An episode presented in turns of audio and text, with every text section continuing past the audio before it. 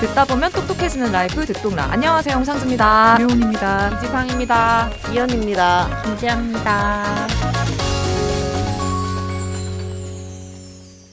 안녕하세요, 여러분. 우리 팟캐스트 버전으로 다섯 명이 이렇게 다 모였던 적이 진짜 얼마만인지 모르겠네요. 진짜 없는 것 같아요. 진짜로. 거의 네. 처음인 것 같아요. 이렇게 다섯 명은 또 처음인 것 같죠? 그쵸. 왠지? 마지막 방송인데 어, 어. 다섯 명이 모여서 네. 네. 마지막 방송이니까. 그렇죠. 그렇죠. 네. 네. 반갑기도 하고 저는 마이크가 없어서 가끔 나타나요. 우리 같이 쓰는 거예요. 아, 이거. 저희가 지금 마이크가 네 개밖에 없어서 네. 홍상주 기자와 이현 기자가 함께 쓰고 있습니다. 영원한 동기. 다행히 이미 좀 듣동나 이렇게 보신 분들은 아시겠지만 저희가 오늘 왜 방송 이렇게 다 같이 모여서 하시는지 좀 아시지 않을까라는 생각도 들긴 네. 하네요. 맞습니다. 네. 저희가 방송일 기준으로 지난주 어, 목요일 날 전체적으로 공지가 나갔었는데요. 여러분의 화수목 아침을 책임졌었던 듣동나가 아, 지난 5년의 여정을 끝으로 올 연말에 서비스를 종료하게 됐습니다. 어, 콘텐츠 시장을 비롯해서 그런 내외부적인 상황과 또 정책의 변화로 듣동나의 여정을 여기서 어, 멈추게 됐는데요. 어, 그래서 오늘 5년이라는 시간을 함께 돌아보고 또 우리 팟캐스트를 듣고 계신 듣동너 여러분께 마지막 인사를 다 같이 전하려고 이렇게 모였습니다. 어, 서비스 종료를 앞두고 사실 가장 먼저 생각이 났던 분들은 지난 5년 동안 변함없는 사랑과 또 지지를 보내주셨던 우리 듣동너 분들이더라고요.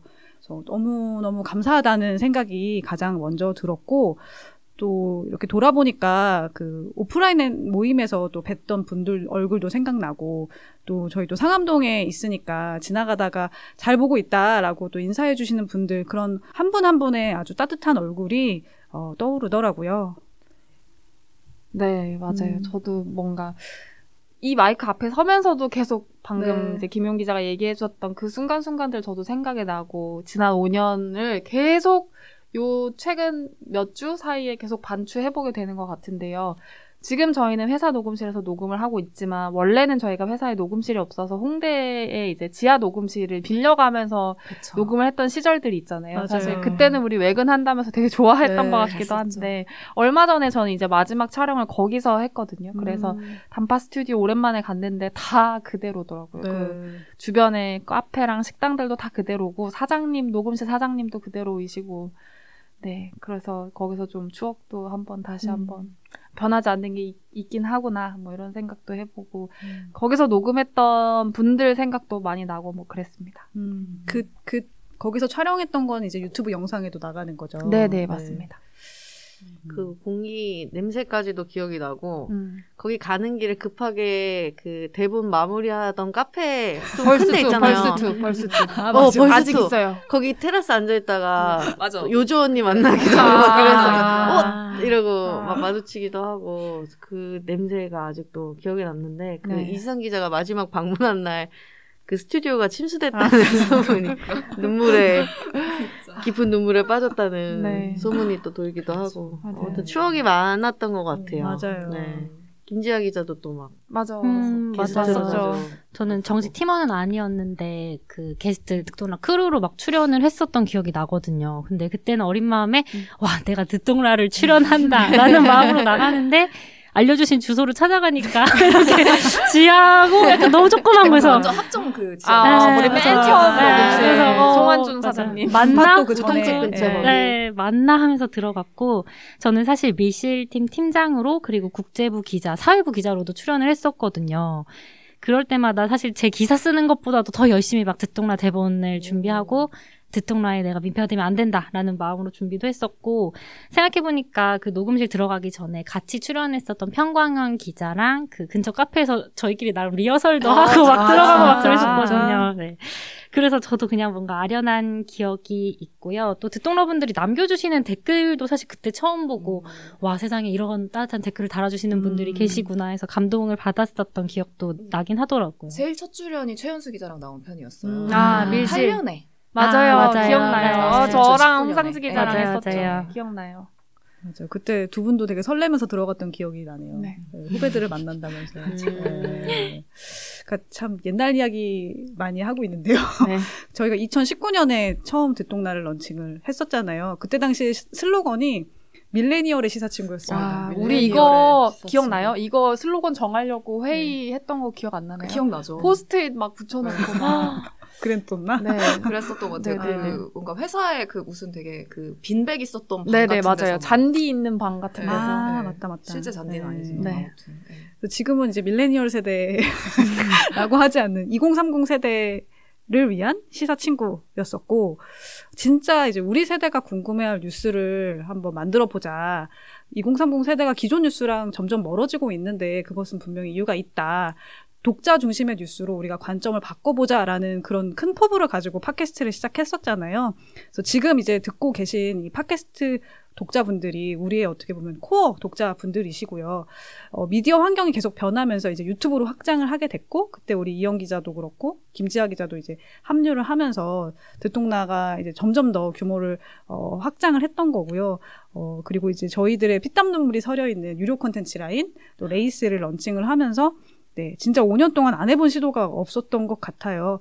어, 정말 어려움이 많았지만은, 그럼에도 최선을 다했던 우리 한 명 한 명, 우리 팀원들 한 명 한 명 다 정말 고생 많았다라는 이야기를 계속 지, 지난 며칠 동안 하고 있는데, 방송에서도 한 번 더 하고 싶고, 오늘 녹음에 참여하지 않은 다른 팀원들까지도 네, 너무 고생 많았다고 이야기하고 싶고요. 다른 팀원들은 또 유튜브 영상에서 또 인터뷰를 했으니까 영상도 같이 봐주시면 좋을 것 같아요. 네.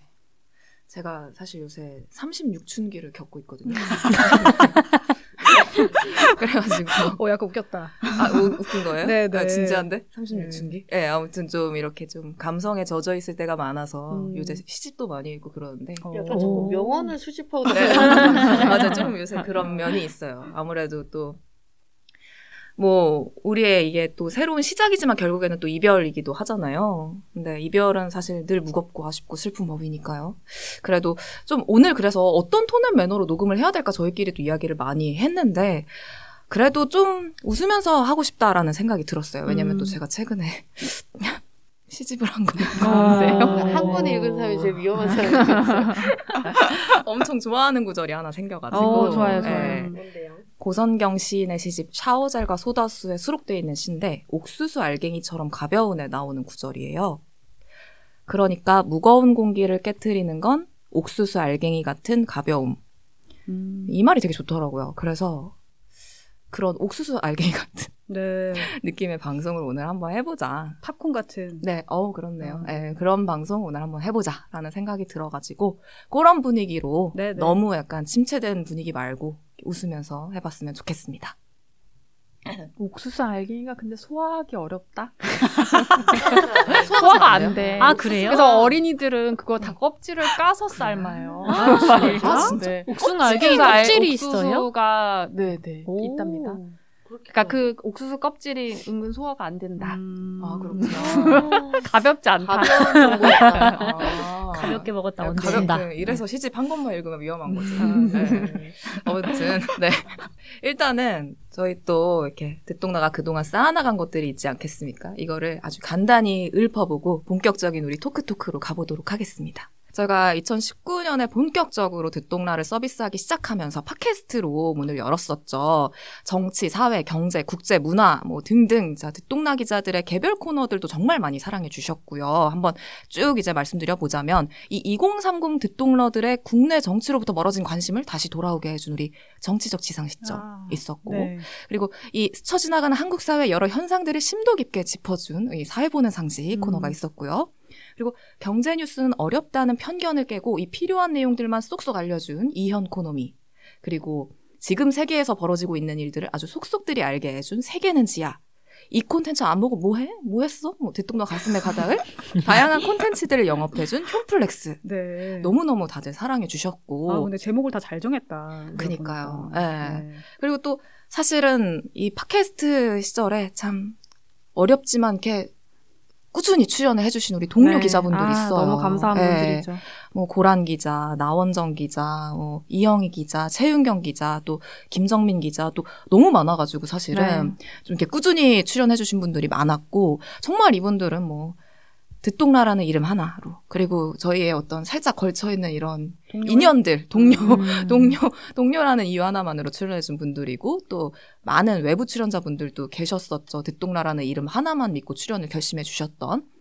그래서 이에 힘입어서 2019년 말에 듣동러 약 300명과 함께한 토크 콘서트 How Powerful We Are 도 저희가 해봤었고 또 저의 야심작 아니 너무 죄송합니다. 진짜 엄청 길다. 언제 끝나? 우리가 그렇게 많이 왔어. 많이 했네. 많이 했어. 진짜 많이. 했어요. 많이 했어. 우리의 야심작이 또 하나 있습니다. 네, 아 정말 야심작이었죠. 음. 예, 인간과 비인간 동물 환경은 연결돼 있다. 처음 해본 어떤 캠페인성 기획이라고 할까요? 원헬, 원헬스 프로젝트 있었고요. 그리고 듣동나의 첫 유료 콘텐츠 뭐였는지 기억하신가요? 네, 700원의 감동, 듣동나의 유료 콘텐츠. 듣도퀴. 예, 어, 이거 네. 너무 재밌었는데, 그때 당시 했을 때. 제가 아직도 베토벤의 플레임을 잊지 못한다는 사실을. 음. 예.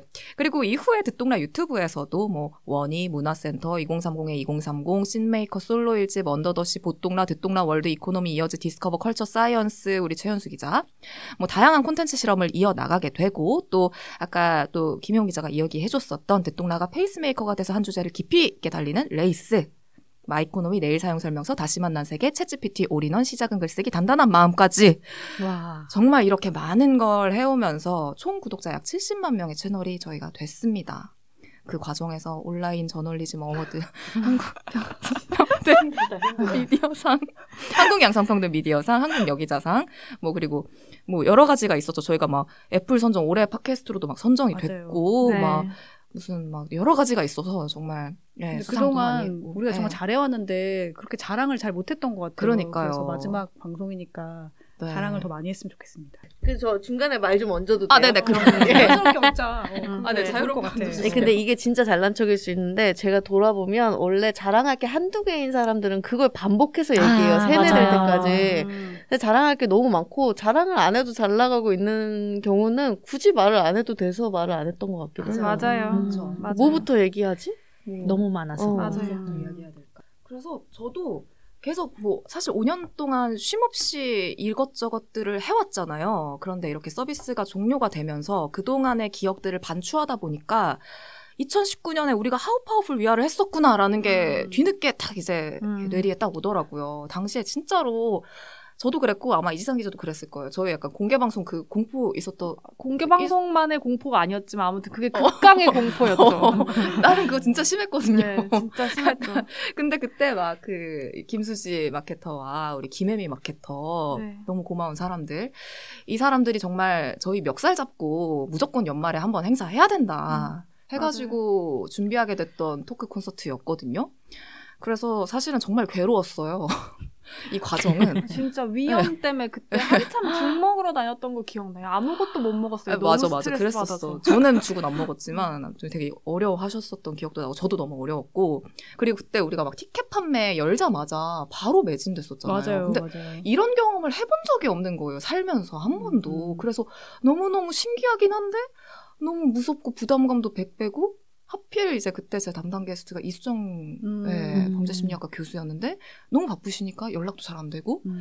막 끝까지 좀 표는 팔았는데 기억나. 어, 오실까 팔았는데 안. 오시면 어떡하지? 막 진짜 별 걱정을 다 했어요 진짜로 그때 당시에 맞네, 맞네.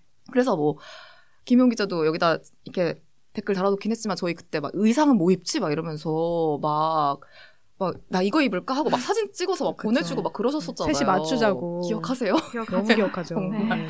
아 근데 진짜 막상 하고 나니까 아 진짜 그 벅차오름이 있더라고요. 그렇게 아 우리 방송을 듣는 사람을 그렇게 대 대 인원을 본 게 처음이니까 뭐 음. 그 전에 집들이도 하긴 했었지만 그분들이 막 환호해 주는 걸 처음 들으니까 이게 진짜 도파민이구나. 이게 진짜 맞아요. 건강한 도파민이구나라는 생각이 또 들더라고요. 그래서 이 기억이 되게 어 요- 요새 좀 새록새록 나면서 음. 자, 그 벅참 그 기억이 지금도 계속 남아 있네요. 네, 맞아요. 아쉬워요. 저, 저랑 캐서린은 김지아 아. 기자는 저랑 한 번도 그거를 어, 못 그러니까. 해보고 그러니까 맞아요. 오프라인을 오프라인 기회가. 없었어요. 그러니까. 코로나가 와가지고 음, 그래서. 너무 아쉬웠어 네. 진짜로.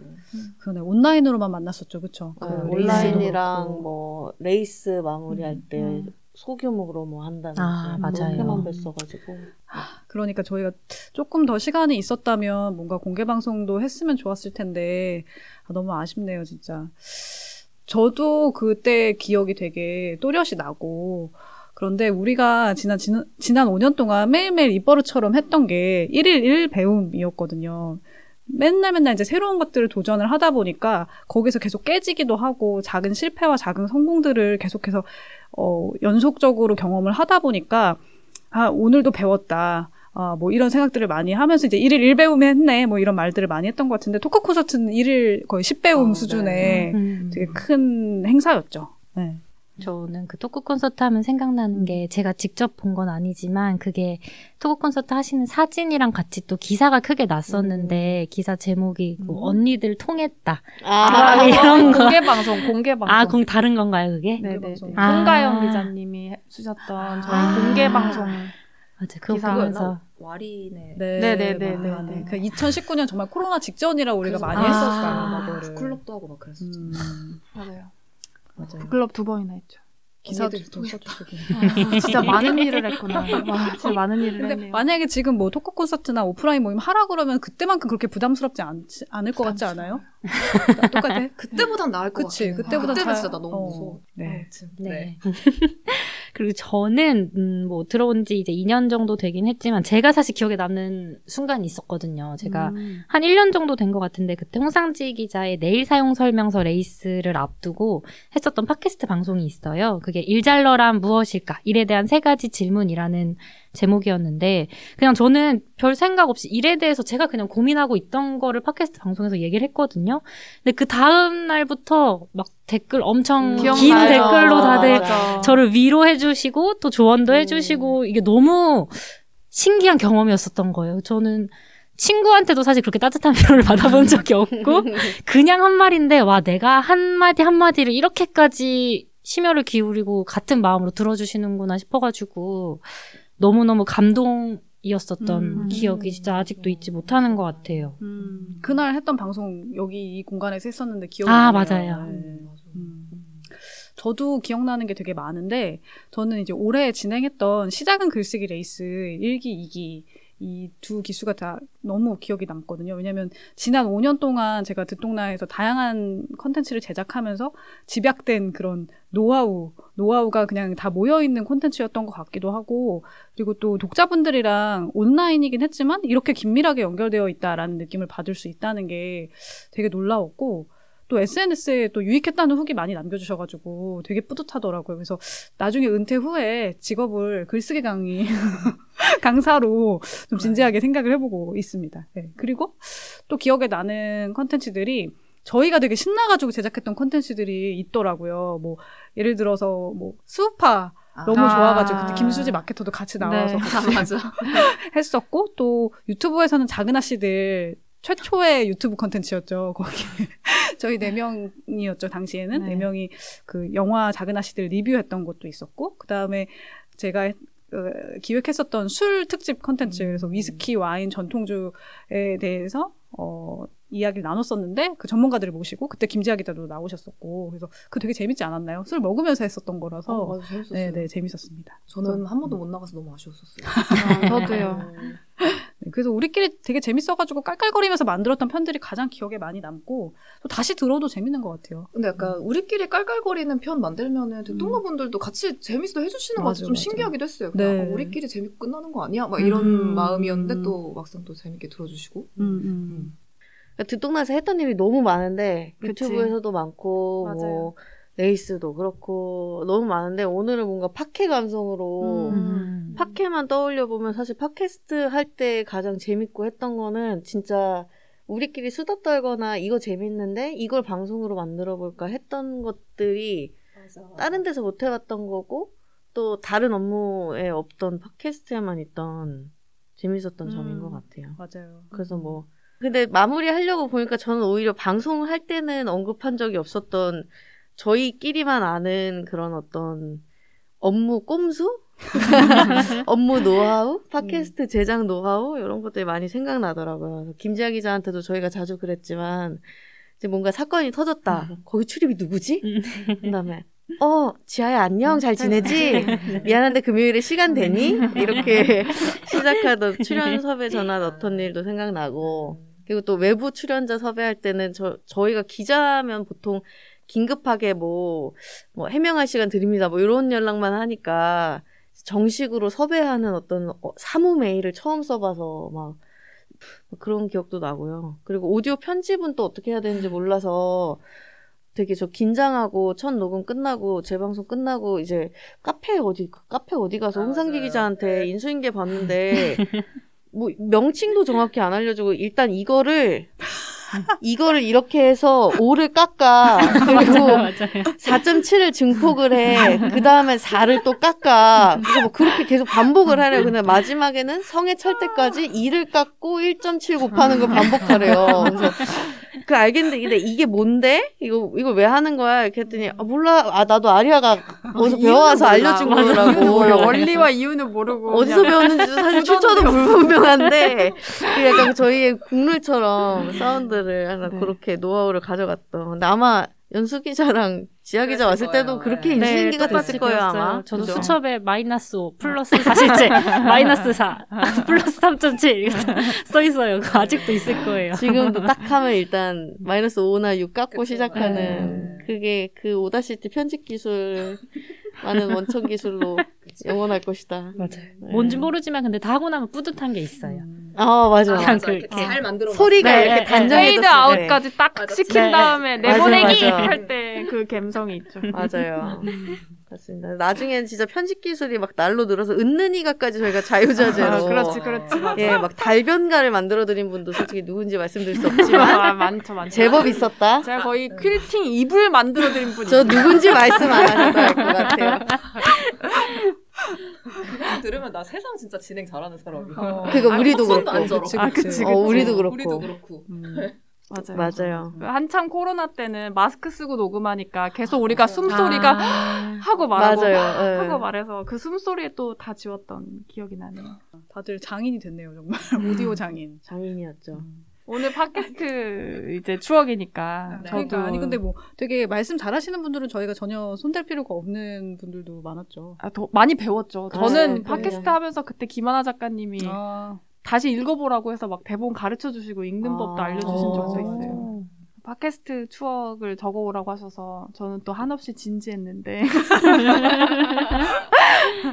네, 저는 진짜로 개인적으로 팟캐스트 듣동라 5년 중에 제일 뭔가 기억에 남는 에피소드가 뭐냐라고 했을 때 제일 처음으로 생각났었던 게 이 팟캐스트긴 했거든요. 그 홍상지 기자가 준비했었던 정혜선 변호사님이랑 같이 했던 그 안희정 지사 재판이 1심 때는 유죄였는데 이제 20, 아 1심 때는 무죄였는데 2심 때 유죄가 났었잖아요. 그래서 그 유죄 판결 직후에 김지은 씨의 변호인이었던 정혜선 변호사님이랑 했던 그 방송이 음. 저는 사실 개인적으로 제 인생에도 굉장히 많은 영향을 줬다라고 생각하는 방송이기도 했거든요. 왜냐하면 제가 당시에 이제 정치부 기자를 이제 한 끝난 지 얼마 안 된 상태로 듣동라에 합류를 했었고 그 직전까지 안희정 지사의 마크맨이었던 경험이 음. 있었어서 사건에 관련된 모든 사람들 거짓 증언을 하던 아니면 김진 씨 편에서 이제 그 소신 발언을 했던 모든 분들을 제가 사건을 알고 있는 분들이라서 좀 감정이입을 많이 한 상태이기도 했고 그리고 어, 뭐 김지은 씨가 당시에 어떻게 지내고 있는지, 그리고 김지은 씨 편에서 사실을 말했던 사람들의 일상이나 커리어가 어떻게 망가졌는지를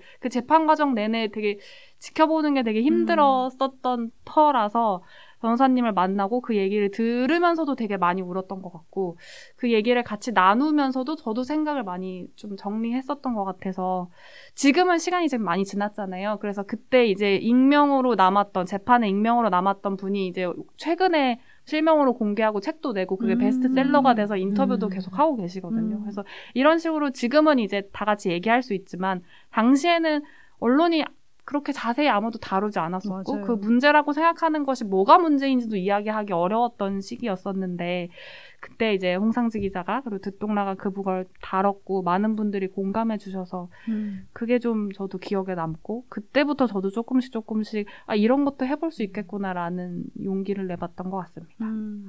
그때 이후로 우리가 그 김지은 씨가 냈던 김지은입니다라는 책에 대해서도 방송으로 다룬 적이 네. 있었던 그랬죠. 네, 기억이 나네요. 그러니까요. 근데 생각해보면 정말 2019년부터 지금까지 방송을 유지할 수 있었던 거는 이렇게 뭐 정혜선 변호사님도 그렇고 정말 그 수많은 내외부 인터뷰 분들 음. 덕분이 아닐까라는 생각이 들어요. 그 덕분에 많은 콘텐츠들이 빛날 수 있었고 정말 모두에게 참 감사한데 제가 그래서 사실은 이 방송 들어가기 전에 좀 가장 기억에 남는 인터뷰를 좀 적어주십사 하고 부탁을 드렸는데 역시나 한 명이라도 빼놨을까봐 다들 엄청 막 빽빽하게 하고 난 인터뷰한 사람 하나도 안 쓰네. 빽빽하게 롤플레이 할줄 네. 알았더니 다들 빽빽하게 적어주셨더라고요. 네. 그래가지고 좀 근데 이야기 진짜 우리가 많이 해볼까? 일해서 그러니까 좀 그렇죠. 네, 그렇죠. 음. 네. 어때요? 그럼, 그럼 원래 뭐 쓰실 뭐 쓰셨는지 근데 저는 해보세요. 사실 인터뷰 해주신 분들 다 네. 진짜 다 기억하거든요. 뭐 근데 저는 그분들도 도- 고맙지만 사실 오히려 아, 이미 유명하시고 이미 책도 너무 잘 쓰시고 했던 분들은 저희가 아니어도 어디 가든 감사하고 너무 잘 들었다는 이야기를 듣지만 사실 저는 마음으로 찐으로 고마웠던 건 사실 동료 기자들 아까도 아. 했지만 뭐 고란 선배, 뭐 김정민 기자, 뭐 하정일, 정용환, 기승호, 장- 정원서, 한상현 씨 샤라웃. 등등 네. 등등 혹시 빠뜨리는 분이 있다면은 네. 빠뜨린 게 아니라 그리고 항상 저희 SOS를 쉽게 받아줬던 뭐 동, 동기 기자들, 뭐 경제부 네. 산업부 동료들 너무 항상 고마웠고 그리고 또 현장에 한참 뛰면서 이야기를 취재하고 있는 기자들이 와서 이야기를 해줌으로써 저도 좀 현장에서 떨어져 있지만 그 감을 잃지 않을 수 있었거든요.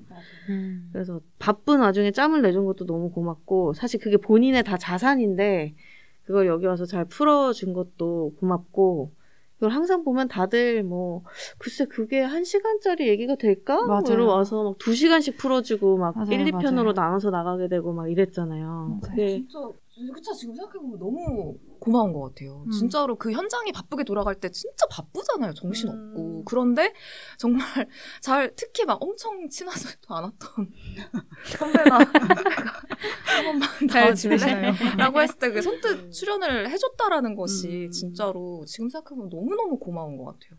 예. 그리고 막 녹음 끝나고 급하게 막 또 가던 그 뒷모습도 생각나고. 네, 네. 맞아요. 그래서 그분들이 사실 제 마음속에 감사한 마음으로 남아 있다. 음. 그러나 다른 인터뷰한 분들도 모두 기억하고 있고 알겠습니다. 감사했다. 맞아요. 맞아요. 그거 디폴트로 우리 다섯 명 디폴트로 하시죠. 네, 모두 네. 감사합니다. 감사합니다. 나와주셨던 네. 분들 네. 진짜 모두 감사합니다. 근데 저도 현장 기자에 있으면서 듣동라에 게스트로 나온 적 있는데 그 현장 기자의 취재 언어와 매뉴얼과 듣동라의 질문은 좀 다르긴 하잖아요, 사실.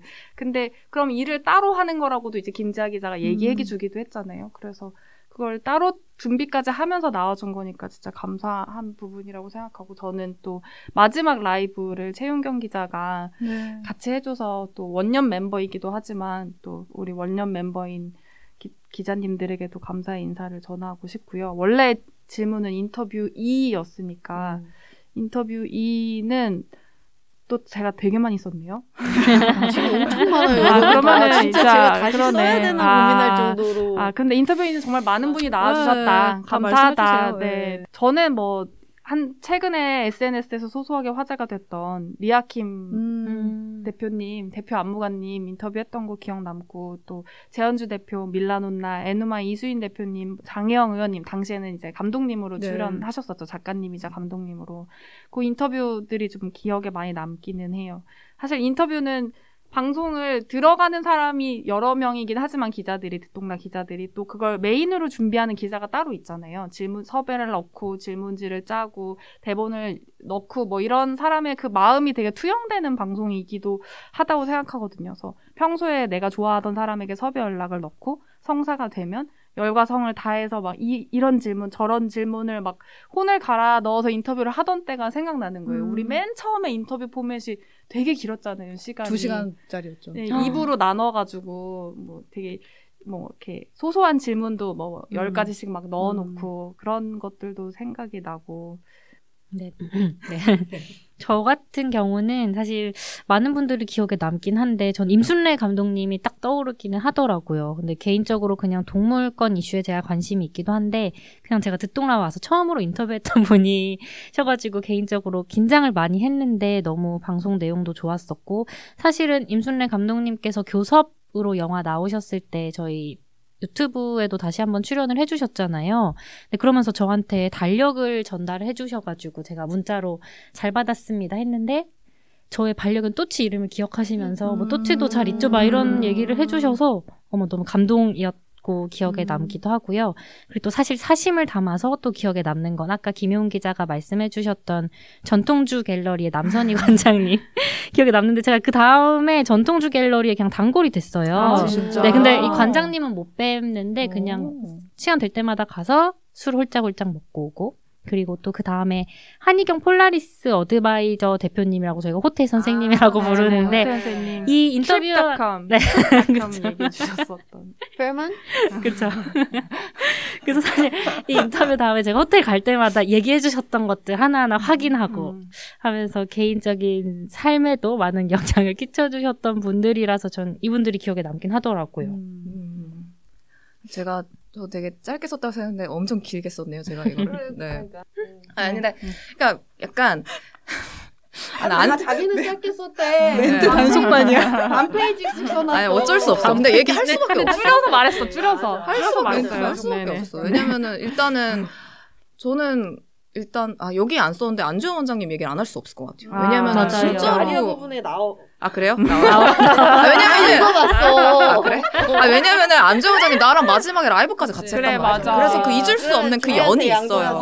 그 연이 있어요. 어쩔 그래, 수 맞아. 없어. 빵도 맞아. 너무 잘 먹었습니다. 아, 어쨌든. 아, 맞아요. 네, 정말 맞아. 시작과 끝을 함께 해주셨던 분이라서 안주현 원장님은 그래. 말씀을 안 드릴 수가 없고 그리고 뭐 아까 리사가 말했던 정혜선 변호사님도 저의 되게 오래전에 취재원이었던 분이었는데 음. 정말 저랑 듣동랑 하나 믿고 나오셨던 분이라서 기억에 네. 남고 그리고 저는 제가 참 이때 참 팬이었던 셀럽맨 음. 네, 제가 그때 이제 진짜 저의 애착 방송이었거든요 영노자가 되게 많이 위로도 받고 그랬던 팟캐스트였어가지고 이렇게 섭외를 할 수 있게 돼서 너무너무 좋았었는데 이 여성의 날 방송 되게 좋아요. 음. 그때 이제 셀럽맷하고 김하나 작가님을 저희가 이제 동시에 인터뷰를 해서 송출을 했잖, 아, 내보냈잖아요. 업로드를 했잖아요. 몇 번을 하는 거야? 업로드를 했잖아요. 근데 정말 그 다른 온도차, 그 두 인터뷰의 다른 온도차를 비교해 보는 것도 재밌고 또 여자 출연 여자 방송인들끼리 또 이제 고충 나누면서 서로 으쌰으쌰 하는 것도 너무 좋았고 그리고 저는 최근에 인터뷰했던 것 중에서는 김현정 앵커를 아. 잊을 수가 없어요. 사실은 진짜 어 되게 기분 좋은 인터뷰 경험으로 하나로 아. 그래요? 굉장히 음. attitude가 너무너무 좋으셨어요. 음. 진짜 인터뷰 말씀하시면서 저뿐만이 아니라 그 촬영 같이 해주셨던 우리 PD들 얼굴 한 번 한 번 다 마주쳐 주면서 아. 막 되게 너무 매너도 좋으시고 그래서 참 되게 어떻게 보면 되게 떨리는 경험이잖아요. 저희 그쵸. 어떤 언론계 선배기도 한 네. 느낌이니까 그래서 되게 그 떨리는 마음을 잘 진정시켜 줬던 너무너무 좋은 인터뷰였고 진짜 떨렸을 것 재밌었어. 근데 인터뷰의 제왕을 내가 인터뷰해야 네. 되는 아. 네, 거야. 그래서 내가 아. 그때 네, 여기도 썼지만 내가 그때 그 제가 방송 중에 한 멘트가 있어요. 내가 오늘 진행자는 접니다라고 아, 하는 그러니까 부분이 너무. 멋있었어. 너무 귀여웠어요. 저는 이게 너무 좋았어요. 이 멘트를 내가 했다는 게이 너무 친구의 담대함. 네. 예, 너무 그래서 귀여웠어. 지금도 가끔 약간 되게 뽕차고 싶을 때 그거 봐요? 아, 잘했어, 잘했어. 그래서 네 이랬습니다. 네, 그랬습니다. 네. 음, 진짜 듣기만 해도 정말 엄청난 라인업이다. 우리 정말 고생 많았고 정말 대단한 분들을 섭외했구나 그런 생각이 드네요. 그 저도 진짜 홍상지 기자 얘기했던 것처럼 그 여성의 날 특집 방송 정말 좋았고 그런 기획을 누가 할 수 있을까 듣동나밖에 못하지 않나. 네. 스스로를 칭찬하고 싶다. 그렇고요. 어 저도 고마운 분들 많은데 다 겹치네요. 네, 최윤경 기자님 당연히 너무 고맙고 그리고 저의 아주 절친한 영화 mate죠. 언제나 우리의 구원 투수가 되어줬던 그랬죠. 나원정 기자 고맙고 백종현 기자도 아, 휴가 전문 기자. 네. 석박지. 레고랜드. 네. 그리고 또 지금 일본 특파원 가 계신 아. 이영희 기자님 제가 얼마 전에 연락했었거든요. 선배 되게 잘 지내고 계시고 또 듣똑라 이제 종료하게 돼서 같이 또 눈물을 흘렸죠. 저 뭐 하나 뭉클한 네. 이야기 하나 해도 될까요? 제가 2019년에였어요. 음, 음. 바야흐로 2019년에 이영희 선배와 이영희 기자와 녹음을 마치고 저희끼리 그 꾸머 아우, 기억난다. 카페 그 합장에. 수플레 팬케이크 음, 파는. 곳에서 음. 이렇게 낮에 이렇게 커피 한 잔을 마시면서 음. 제가 그때 했던 말 혹시 기억하세요? 제가 어, 이 순간을 언젠가 되게 그리워하게 될 것 같아요. 라고 내가 그 말 한 거 기억나세요? 두 분? 다? 기억나요, 기억나요. 네. 아, 그 생각이 갑자기 한 며칠 전에 어. 번뜩 나는 거예요. 그런 맞아. 때가 있었다. 아 진짜 내가 음. 이때를 이렇게 기억하게 되는 날이 또 오는구나 싶어가지고 약간 이렇게 뭉클했던 기억이 갑자기 와. 문득 생각이 나네요. 음. 완전 기억났어요. 그 이영희 선배가 되게 후배들을 정말 잘 이렇게 아껴주시는 분이어가지고 저희한테도 되게 많은 큰 버팀목이 되는 선배였는데 어, 내년에 오시니까 서울 음. 한국에 다시 오시니까 또 그때 또 다른 기회로 또 만날 수 있으면 좋겠고 또 청춘 라디오 멤버였던 김호정 기자 아, 네. 네, 클래식 기자 네. 또 너무너무 감사드리고 오늘 요맘때 불러야 되는데 김호정 그니까. 선배가. 그러니까요. 네. 연말에 공연 많을 때. 맞아 맞아 그리고 우리 진짜 완전 1번 넘버원 게스트였던 빌라 선샤인 홍진아 네. 대표님 네. 네. 또 감사드리고 안주현 원장님은 진짜 원장님을 저희가 그 해에 뵐 수 있어서 음. 저희 심리 치료에 많은 도움이 아. 맞아요. 네. 예. 그리고 황정화 박사님, 황정화 박사님은 그 최현수 기자가 또 작년에 인터뷰를 했었잖아요. 네. 세 번이나 사실 방송에 나와주셔가지고 저희의 고정 게스트라고 할 수. 있고, 네 그리고 아 그리고 이제 진짜 청춘 라디오 시절 때부터 저희 좋아해서 지금도 계속 듣고 계시는 우리 퍼블리 박소령 대표님 되게 소문을 많이 내주셨거든요. 아, 정말 그래서 감사한 정말, 분이죠. 네, 은인이죠. 네. 네, 다른 회사 칼럼에 이름이 실리는 영광을 아, 박소령 그죠, 대표님. 덕분에 음, 얻을 수 있었죠. 맞아요, 맞아요. 진짜 연말 시상식 분위기네요. 그러네요. 여러분 엘렌 스테켄달 기억나세요? 아, 그, 알죠. 지뢰응답 저자. 네. 저희 팟캐스트로 네. 그런 그런 인터뷰도 했었답니다. 있었네요. 네. 네. 다들 감사드려요. 최초로 영어 인터뷰 통역이 동반된. 음. 저도 한 사람만 얘기해도 돼요. 어, 네. 네네네. 그냥 사실 그 정말 많은 분들이 생각나지만 그 저는 뭔가 또래의 감성을 이야기할 수 있는 사람들을 불렀던 게 너무 좋거든요. 음. 그러니까 나와 동지성이 높은 비슷한 커리어를 꿈꾸지만 동지성이 높은 여성들을 샅샅이 찾아내어서 만나서 이야기를 음. 하고 했던 게 재미있었고 그게 굉장히 저 스스로의 성장에도 도움이 됐어서 저는 막 원이 만들고 하면서 사실 경제 이야기를 하는 스피커 중에 젊은 여성이 많이 없잖아요. 그래서 네. 샅샅이 찾아서 찾아낸 게 뉴욕 주민님 아. 한 분이었어서 맞다, 그. 그 뭔가 훨씬 더 큰 물에서 놀다 오셨지만 월스트리트에서 놀다 오셨지만 그 동년배 비슷한 업을 하고 있는 사람의 공감대 음, 이게 맞아요. 너무 좋았던 음. 기억이 나요. 음. 네. 음. 아무튼 참 듣동나 빛내주신 모든 분들 감사하고 시상식 네. 덕분에 5년간 저희가 이렇게 네, 달려올 수 있었습니다. 다시 한번 맞아요. 진심으로 감사드리고 네, 그렇습니다. 아무튼 저희가 굉장히 만든 콘텐츠가 많고 특히 팟캐스트 콘텐츠만 해도 몇 개인지 정말 모르겠어요. 그래서 저번에 세 보니까 네, 1,300개 이상 되는 것 와. 같더라고요. 두개다 와, 그러니까 합쳐서. 2019년 이후에요. 네. 정말 천 개가 영상이랑 오디오랑 둘 다. 와, 진짜 많이 했다. 많이 했죠. 네. 근데 이 팟캐스트 콘텐츠들 중에서는 사실 지금 들어도 좋은 것들 너무 많거든요.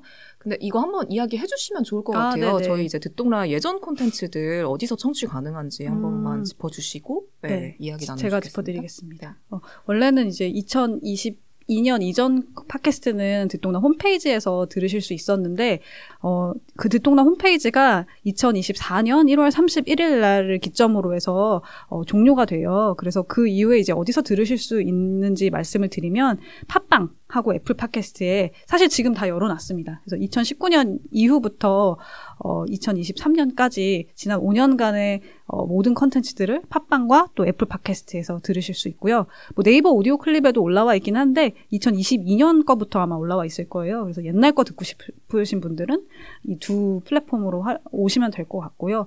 진짜 지금 저희가 말씀드렸던 거 다 있을 거예요. 네, 맞아요. 음, 다. 있더라고요. 음, 음. 얼마 전에 이제 저랑 김지아 네. 기자가 수작업으로 하나씩 공개로 전환을 하면서 와 콘텐츠 많다 이러면서 맞아요. 진짜 김지아 기자한테 미안해 나 아직 2019년 여름에 머물러 있어. 저는 뒤에서부터 갈게요. 해서 저는 있었는데. 어, 근데 제가 그거를 중간에서 보고서는- 만났어요. 아, 네. 그렇구나. 그거 보면서 너무 웃겼던 게 홍상지 기자랑 이지상 기자가 처음 나왔을 때 두 사람을 소개합니다 방송이 있었는데 그거를 공개를 안 하셨더라고요. 아, 왜? 정말요? 왜? 제가 지금 가서 공개하고 올 거예요. 내가 봤어. 확인했어. 근데 이지상 기자랑 합의하에 공개했어 안 했어? 아니 이현 기자는 처음부터 굉장히 아, 떨지도 저도- 않고 잘했다고. 저도 목소리 완전 나랑 달라요. 다르다고. 아니 완전 달라요 진짜. 아, 네. 그건 영원히 그냥 어, 닫아놓는 건가요? 열수 없는 건가요? 열고 네. 드시죠. 아무튼 네 혹시라도 원하신다면은 네 비공개 처리. 닫아줄게요. 그때 건 진짜 못 열겠어요. 어, 네네, 너무 알겠습니다. 민망해요. 네. 아무튼, 네, 그래도 열심히 최선을 다해서 열어뒀습니다. 어, 그래서 이제 열어둔 만큼, 어, 듣동나 분들이 혹시라도 놓치고 지나셨, 지나치셨던 콘텐츠일 수도 있고, 다시 들어도 되게 좋을 것 같다, 이런 콘텐츠일 수도 있는데, 그런 콘텐츠들을 혹시 좀 추천해 주실 만한 게 있는지 음. 한번 여쭤보고 싶어요. 우리 김지아 기자 혹시 뭐 음. 있었나요? 네, 저는 사실 제가 듣동러로서 들었었던 방송들 중에서 기억에 남는 게 몇 개 있었거든요. 근데 물론 하나하나 다 버릴 건 없긴 한데, 듣동러로서 들었을 때 그 재현주 대표님 인터뷰랑 헤이조이스 이나리 대표님 인터뷰, 그리고 조소담 대표 음. 인터뷰도 그렇고, 그 수신지 작가 인터뷰도 네. 전 진짜 맞아. 거짓말이 아니라 정말 벅차 오르면서 음. 듣는 그런 경험을 맞다. 듣동러로서 했었거든요. 그래서 이런 방송들은 정말 언제 들어도 너무 좋지 않을까 싶었고 그리고 사실 이게 다른 매체에서도 뭐 이분들이 나오시긴 했지만 또 듣동라가 인터뷰에서 더 빛났었던 컨텐츠가 아닐까 음. 생각이 들어가지고요. 꼭 추천드리고 싶고 개인적으로는 감동적이었던 방송들이었습니다. 네. 이영 기자는 좀 어떠세요? 저는 그 full로 오리지널로 만들었던 시리즈가 너무 아까워요. 음. 아, 맞아요. 진짜 꽤나 잘 그 시즌 3까지 했었죠 저희가. 맞아요. 그 MG universe라고 이름 달아서 뭐 영화 이야기도 하고 뭐 콘텐츠 이야기도 하고 그 마지막 시즌에 특히 그 듣똑라의 W라는 이름으로 약간 그때 2021년 당시 시점에서 약간 이- 위인전에 나올 만한 사람 혹은 뉴스를 볼 때 꼭 알아야 할 어떤 여성 키 우먼들이 누굴까 고민을 해서 준비했던 기억이 나는데요. 뭐 클로이 자오, 뭐 김영란, 카탈린 카리코, 마야 안젤로 등등 진짜 이 시대에 정말 멋있는 언니들의 이야기를 저희가 아주 재밌게 정리해서 방송을 음. 싹 만들어서 시리즈로 내보냈었는데 아 이게 더 히트를 칠 수 있었는데라는 아쉬움이 좀 음. 있어가지고 지금 다시 들으셔도 되게 재밌을 것 같다는 생각이 오늘 대본을 쓰면서 생각이 들었습니다. 저 음. 개인적으로도 다른 기자가 준비한 방송도 들어서 들어, 들어가서 그 인물 이름만 알았던 인물들 스토리를 막 들으면서 막 동기부여도 되고 되게 막 고무되었던 기억이 나서 정말 좋았거든요. 예. 네. 이 시리즈는 플로 음원 사이트에 가서 들으실, 들으실 수 있어요. 네. 아 어, 아직 남아 있나요 그거? 플로에 있어요. 오. 플로에 있고 어, 우리 홈페이지에도 있는데 이제 홈페이지가 문을 닫다 보니까 이제 플로에서만 들으실 수 있을 것 같아요. 아. 네, 이 시리즈 진짜 추천드립니다. 그리고 또 한 편을 추천을 드리자면 긴 방송인데요. 김상욱 교수 인터뷰를 했던 아, 적이 있어요. 네, 제가 네. 약간 그래 그래도 듣동나 안에서 약간 문과 중에 제일 이과를 지향하면서 막 과학을 어떻게 공부해보고 싶다는 마음으로 섭외를 했었는데 그때 이제 뭐 양자역학 같은 게 궁금해서 섭외를 했지만 그냥 상식으로서 과학적 사고가 왜 필요한지 상식적인 과학이 어느 정도의 이야기인지 그런 것들이 많이 음. 담겨 있기 때문에 앞으로 살면서 꼭 알아야 할 어떤 기초 과학 지식, 과학 트렌드? 물론 트렌드가 100년 단위로 조금 천천히 바뀌는 바닥이긴 한데요, 물리학이. 그런 걸 알고 싶은 분이라면 지금이라도 한번 꼭 들어볼 법하다. 음. 추천합니다. 아니, 맞습니다. 이 얘기를 들으니까 우리가 진짜 되게 앞서 나갔던 것 같아요. 그러니까 그쵸. 과학 콘텐츠가 작년에 진짜 유튜브에서 되게 음. 핫했고 또 환경 콘텐츠가 그 이후에 또 핫했는데 원헬스도 사실 되게 빠르게 아. 우리가 했었고 네. 그러니까 반발만 앞서라고 했는데 반발을 앞섰다. 반발을 앞서가지고 네.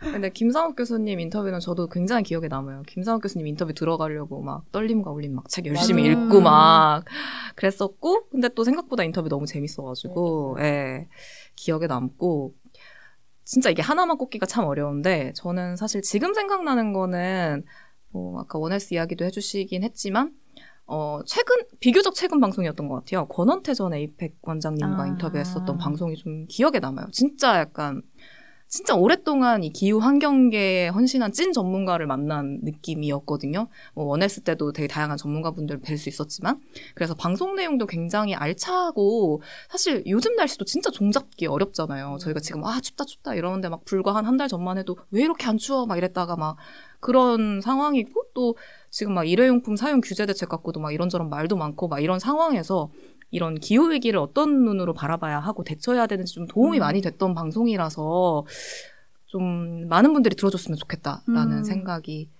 들었습니다. 그리고 안주현 원장님 방송들도 음. 2019년에 녹음했던 방송이지만 지금 들어도 근데 좋을 것 그, 같다. 그 방송 진짜 우리 너무 흑역사 많이 얘기한 거 아니었어요? 그랬나? 안주현 원장님.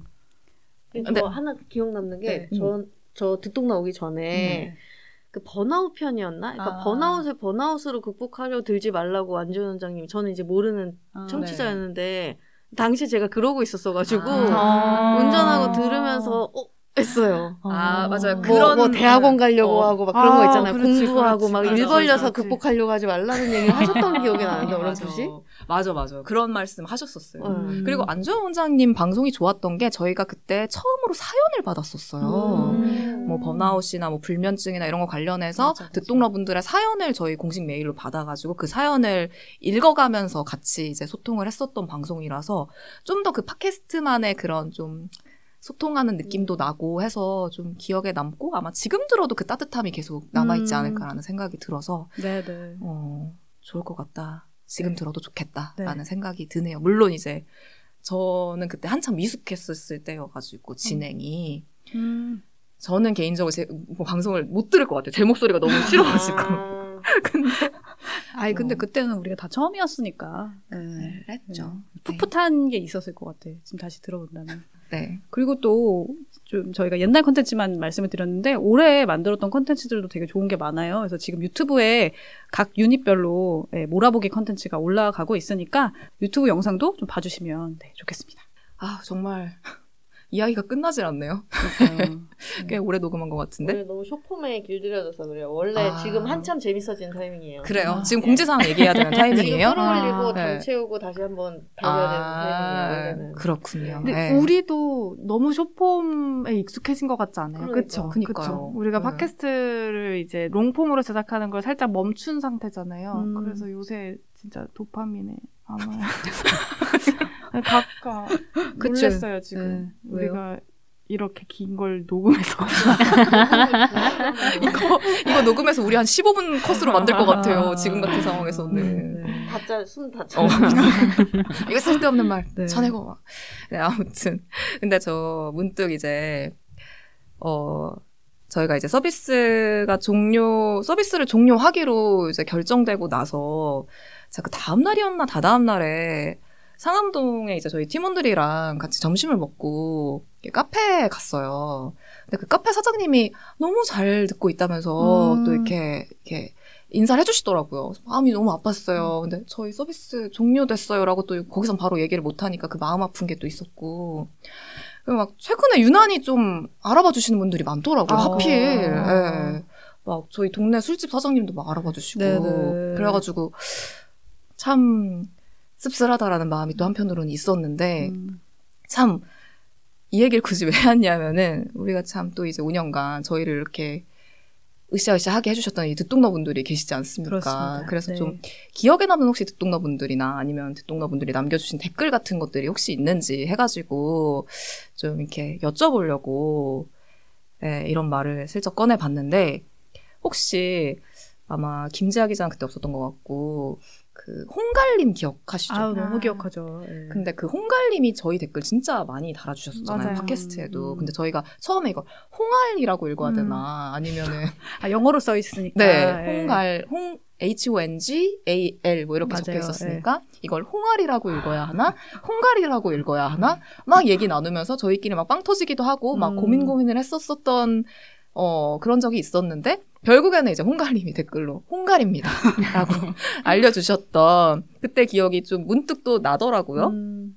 그리고 제가 그때 한참 망원동 살 때였는데 어 저희 그 연남동 단파 스튜디오에서 저희 집까지 걸어갈 수 있었거든요 그때 당시에 그래서 이제 막 팟캐스트 녹음 마치고 되게 종종걸음을 치면서 집으로 가고 있는데 진짜 그냥 길에서 만난 대통령분이 고구마를 주신 적이 있어요. 아 음. 진짜요? 군고구마를 이렇게 주신 네. 적이 있어가지고 어 어 감사합니다 하고 집에 가서 그걸로 고구마 라떼를 이렇게 굳이 또 오. 만들어서 먹었던 따뜻하다. 네, 좀 그런 좀 소소한 기억들이 또 듣동러들과의 추억 하면은 떠오르더라고요. 뭐 그리고 뭐 댓글은 뭐 말할 것도 없고 사실은 저는 가끔 뭐 우리 뭐 유튜브 콘텐츠도 그렇고 팟캐스트 콘텐츠도 그렇고 콘텐츠의 완성이 어떤 듣동러들이 남겨주신 댓글까지라는 생각을 종종 할 때가 있었어요. 왜냐면은 가끔은 되게 좀 비판적인 댓글을 달아주심으로써 어 나도 한 번 더 생각해보게 되는 지점이 그쵸. 되기도 하고 또 그랑 어울리는 어떤 콘텐츠나 책을 추천해주시기도 하기도 하고 그런 댓글들이 또 하나하나 또 기억에 남는데 참 그래서 사실은 저희끼리 댓글 친구 녹음했을 때 그 또 기억이 음. 또 많이 남거든요. 저 소소하고 깨알 같은 정말 깨알 그- 같은 방송이었는데 음. 또 맞아요. 이렇게 생각하니까 또 이게 살짝 아쉬움이 또 남기도 음. 하고 에 그러네요. 네. 어, 혹시 뭐 기억에 남는 듣동너 뭐 있나요? 여러분들 어떠세요? 너무 너무 많죠. 그 진짜 댓글 친구는 정말 따뜻한 방송이었어서 힘들 때 가서 들어봐야겠다 이런 생각도 하게 되는데 진짜 저희가 계속 포맷을 바꿔 왔잖아요. 팟캐스트부터 시작해서 유튜브 그리고 레이스까지. 근데 저희가 어떤 포맷에 어떤 콘텐츠를 만들더라도 계속 같이 함께 해주신 독자분들이 계셨어요. 그래서 그런 분들의 이제 성함이나 아이디가 다 기억이 났고요. 또 댓글 달아주신 것 뿐만 아니라 따로 DM 주신 분들도 많았고 또 오프라인 모임 했을 때 또 편지 써서 아, 주셨던 아, 분들도 정말 그림 많아가지고 그려주시고. 맞아 맞아. 예. 그래서 그런 것들 다 간직하고 있고 힘들 때마다 꺼내 보거든요. 그래서 너무 너무 감사드리고 어 그리고 어그 듣동나의 그 찐 독자분들이 듣동나가 더 잘 되라고 광고주로 다시 이제 연락을 주신 분들이 꽤 많았어요. 우리 팀의 전 팀원이었다든지 아니면 인턴이었던 분들이 또 이제 다른 회사에 들어가서 광고주로 다시 연락을 주기도 하고 그래서 진짜 그분들이 듣동나를 정말 먹여 살렸다라고 할 정도로 너무너무 감사했고 아 우리가 그래도 잘 못 가고 있는 건 아니구나 우리가 그래도 잘 해왔구나 이런 걸 또 느낄 수 있었던 그런 순간들이었습니다. 아까 막 얘기했던 그 음. 700원짜리 듣도키도 진짜 결제해서 응원하는 아, 결제도 들어주셨고. 찐 응원. 게 진짜 이, 어, 이게 이러고 유료로 올려도 괜찮을까 했는데 막 진짜 결제해 주시고 그래서 놀랬던 네. 기억도 나네요. 그리고 사실 이게 오디오 콘텐츠다 보니까 뭔가 혼자 무언가 하는 시간에 함께 해주신 기억이 많을 것 같아요. 그래서 뭐 혼자 외국에 또 뭐 공부하러 가 계시거나 일하러 가 계시거나 또 뭔가 특별한 여행을 하러 떠났던 듣동너 분들도 저희 방송이랑 함께 많이 해주셨는데 음. 2020년 추석 특집 여행 토크 때 사연을 그때 또 아, 한번 받았었잖아요. 그때 좀 또 눈시울을 붉게 했던 사연이 미국 도보 종주하면서 듣동나를 참 많이 들었었다. 네. 듣동나 덕분에 와. 긴 터널을 포기하지 않고 잘 걸었던 것 같다. 음. 2년 만에 감사 편지 보내요. 했던 듣동너 분이 네. 대표적으로 또 떠오르기도 하고요. 음. 그리고 뭐 일상적으로 또 혼자 코딩 하시는 개발자 듣동러, 또 음. 웹툰, 인스타툰 그리시는 작가 듣동러, 또 취업 준비, 편입 준비하는 듣동러 분들, 그 중요한 그런 모먼트들에 항상 저희가 있었다는 게 음. 참 뿌듯하기도 하고 네. 또 오랫동안 사랑해 주신 것을 다 기억하고 있습니다. 저는 사실 듣동라 하면서 어떻게 보면 사회생활 할 때 그렇게 뭐 다 보여주는 게 좋지만은 않을 수 있는 부분들도 다 많이 보여드렸다고 생각하거든요. 예를 뭐 육아인이라는 정체성이라던가 아니면 안주현 원장님 방송을 포함해서 음, 제가 네. 어떤 불안감을 갖고 있는지, 뭐 어떤 나약한 마음 갖고 있는지 솔직하게 얘기를 했었거든요.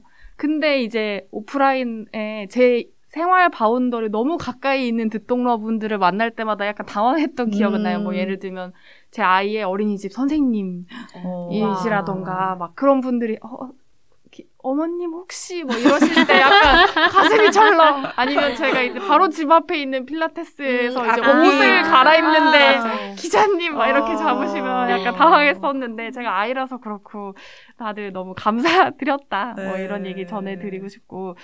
막그 제가 왜 이런 이야기를 여, 이 안에서 이게 사실 방송인데 왜 내가 여기서 이런 얘기를 많이 했을까라고 생각해 보면 듣동러 분들이 듣고 계시는 분들이 저한테는 약간 안전한 친구들이라는 생각을 갖고 있어서 제가 좀 그거를 사리지 않고 공유를 하고 같이 고민을 해달라고 징징거리는 표현을 제가 음. 했었지 않나라는 생각을 들기도 하고요. 그래서 그런 얘기를 할 때마다 아니면 제가 그런 고민을 하고 있는 게 살짝이라도 티가 날 때마다 댓글로 굉장히 많이 응원을 해주셨어서 음.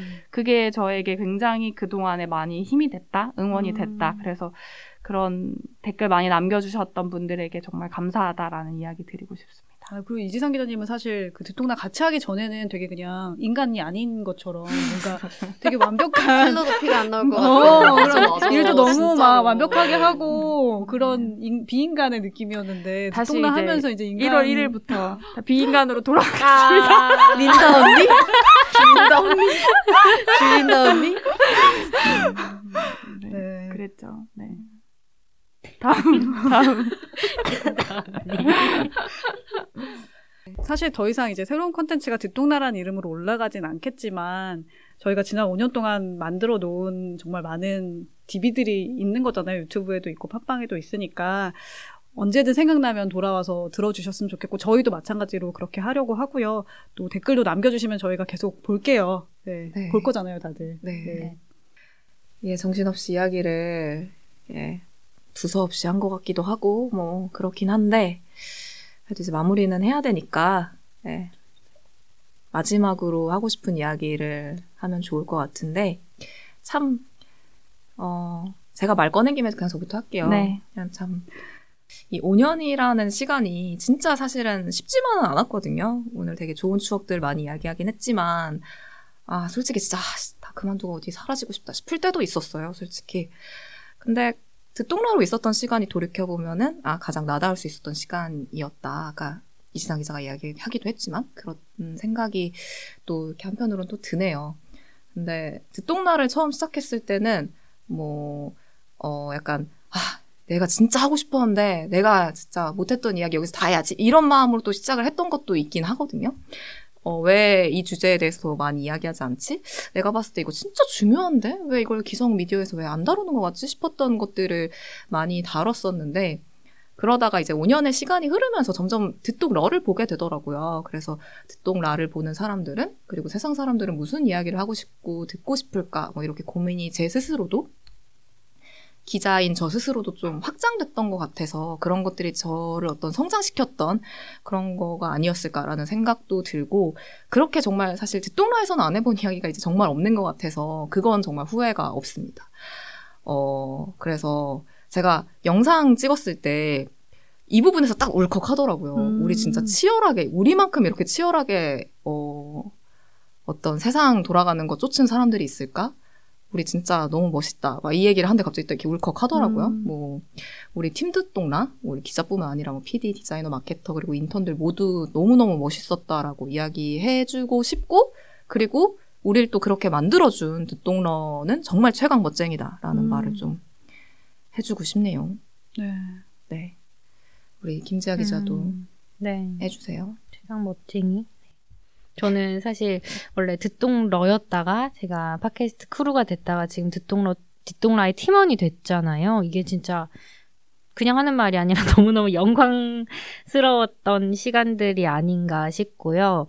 그리고 일반적인 취재를 하는 일반적인 기자로 있을 땐 진짜 전혀 몰랐었는데 이 팀 오고 나서는 뭐 주제 하나를 선정하거나 아니면은 주제 그 대본을 쓰면서 뭐 문장이나 뭐 단어 하나를 고를 때도 항상 어 듣동러들이 어떻게 생각할까를 저도 모르게 제가 그런 걸 생각하고 있더라고요. 그래서 일반적인 기사를 쓸 때도 물론 예상 독자를 뭐 생각 안 하는 건 아니지만 그 굉장히 추상적이잖아요. 근데 이 팀에서는 그 어느 때보다 듣동러들을 정말 많이 생각하게 됐고 그러면서 저도 모르게 듣동러들에게 스며들었고 또 아 우리가 정말 엮여 있구나 이런 생각을 진짜 많이 했어요. 그래서 아까도 말씀드린 것처럼 정말 만날 기회가 없어서 아쉽기는 한데 정말 제 마음속 깊숙한 네. 곳에 다 계시다라는 말씀을 꼭 드리고 싶고요.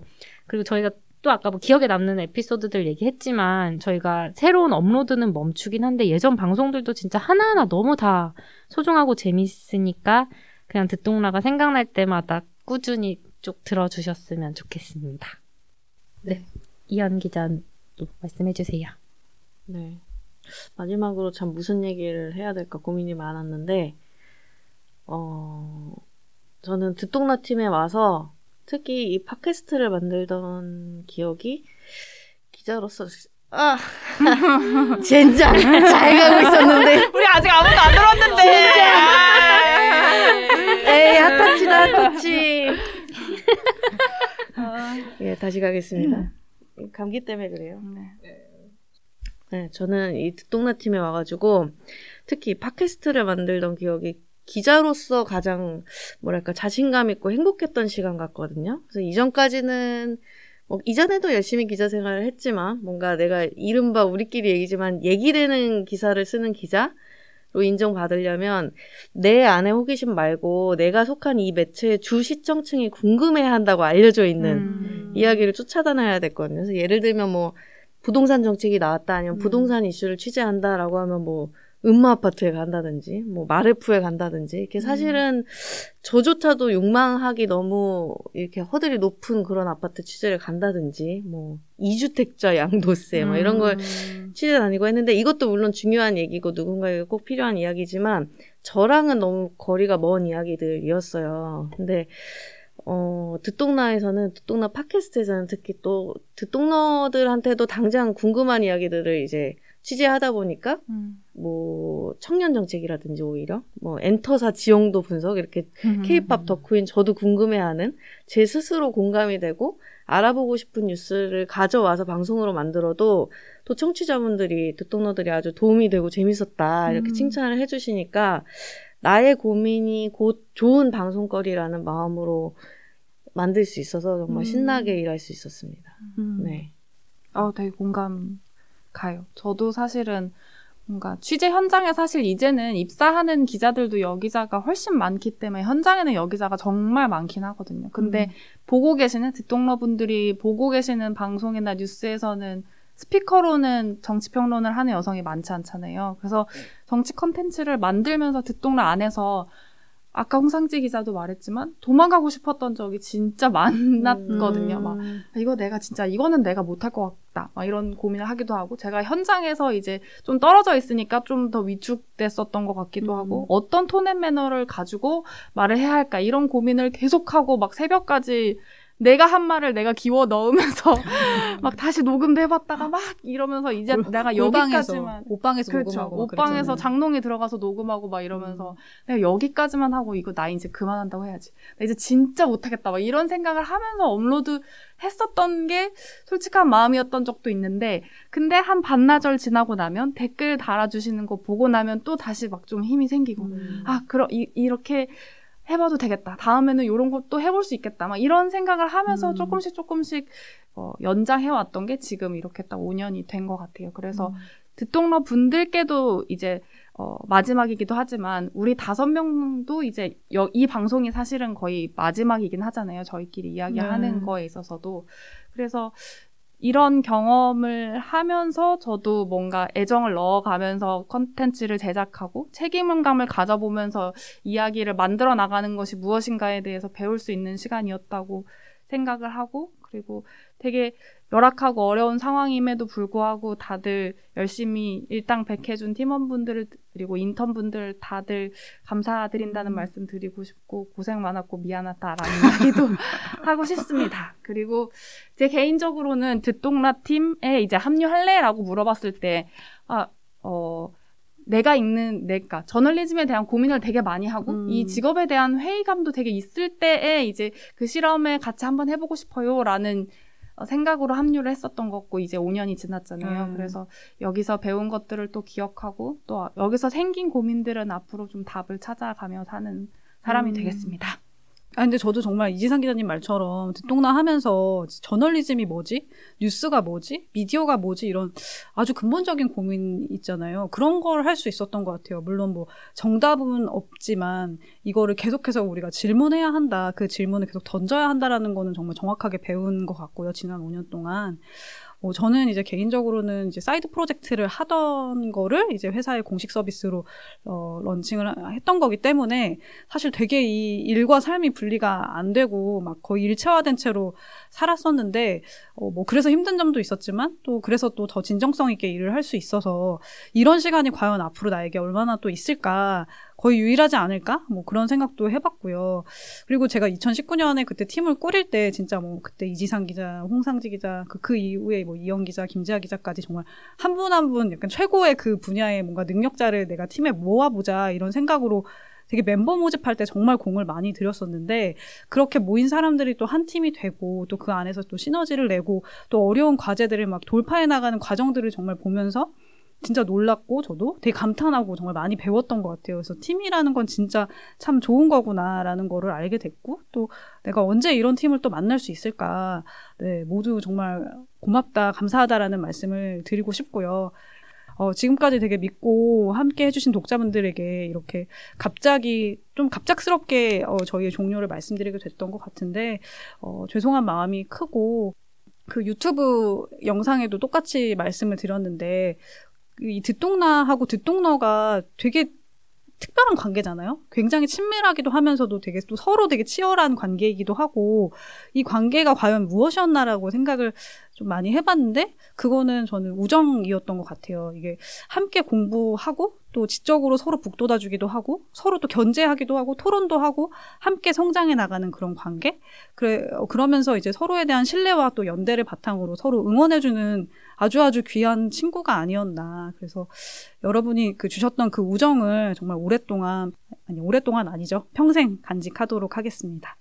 네, 그리고 이제 듣동나 서비스 종료와 관련해서 뭐 이제 저희 홈페이지는 앞으로 어떻게 되는지 그리고 저희 채널들은 어떻게 되는지 이런 것들을 쭉 FAQ 형태로 어, 잘 정리를 해놨어요. 그거를 저희가 더보기 어, 링크로 어, 넣어놓을 테니까 어, 와서 봐주시면 좋겠고 뭐 저희 SNS 다 그대로 있으니까 거기에도 공지가 다 올라갈 거거든요. 그래서 궁금하신 분들은 와서 봐주시면 좋겠습니다. 어, 생각해보니까 듣동러 분들 입장에서는 음. 저희가 되게 갑작스럽게 종료를 하는 느낌이긴 해서 진짜 좀 죄송하다라는 음. 생각이 또 드네요. 어쨌든. 아, 진짜 감사했습니다. 진짜로 감사했고. 어쨌든 저희 각자의 자리에서, 어, 아이, 뭐라고 해야 되나. 아무튼. 어디서든 또 다시 만나게 되지 않을까요? 뭐, 그날까지 잘 살아나가 보자라는 말씀을 마지막으로 드리고 싶네요. 예. 그러면 저희는 좀 인사를 네, 이제 드릴까요? 네. 그러시죠. 여러분 듣동라 그동안 사랑해주셔서 너무 감사하고요. 또 봬요. 감사합니다. 고생 많으셨습니다. 건강하세요. 모두 감사합니다. 정말 감사합니다. 복 많이 받으세요. 안녕. 복 많이. 받으세요. 저희도 잘 살겠습니다. 다들 화이팅. 수고하셨습니다.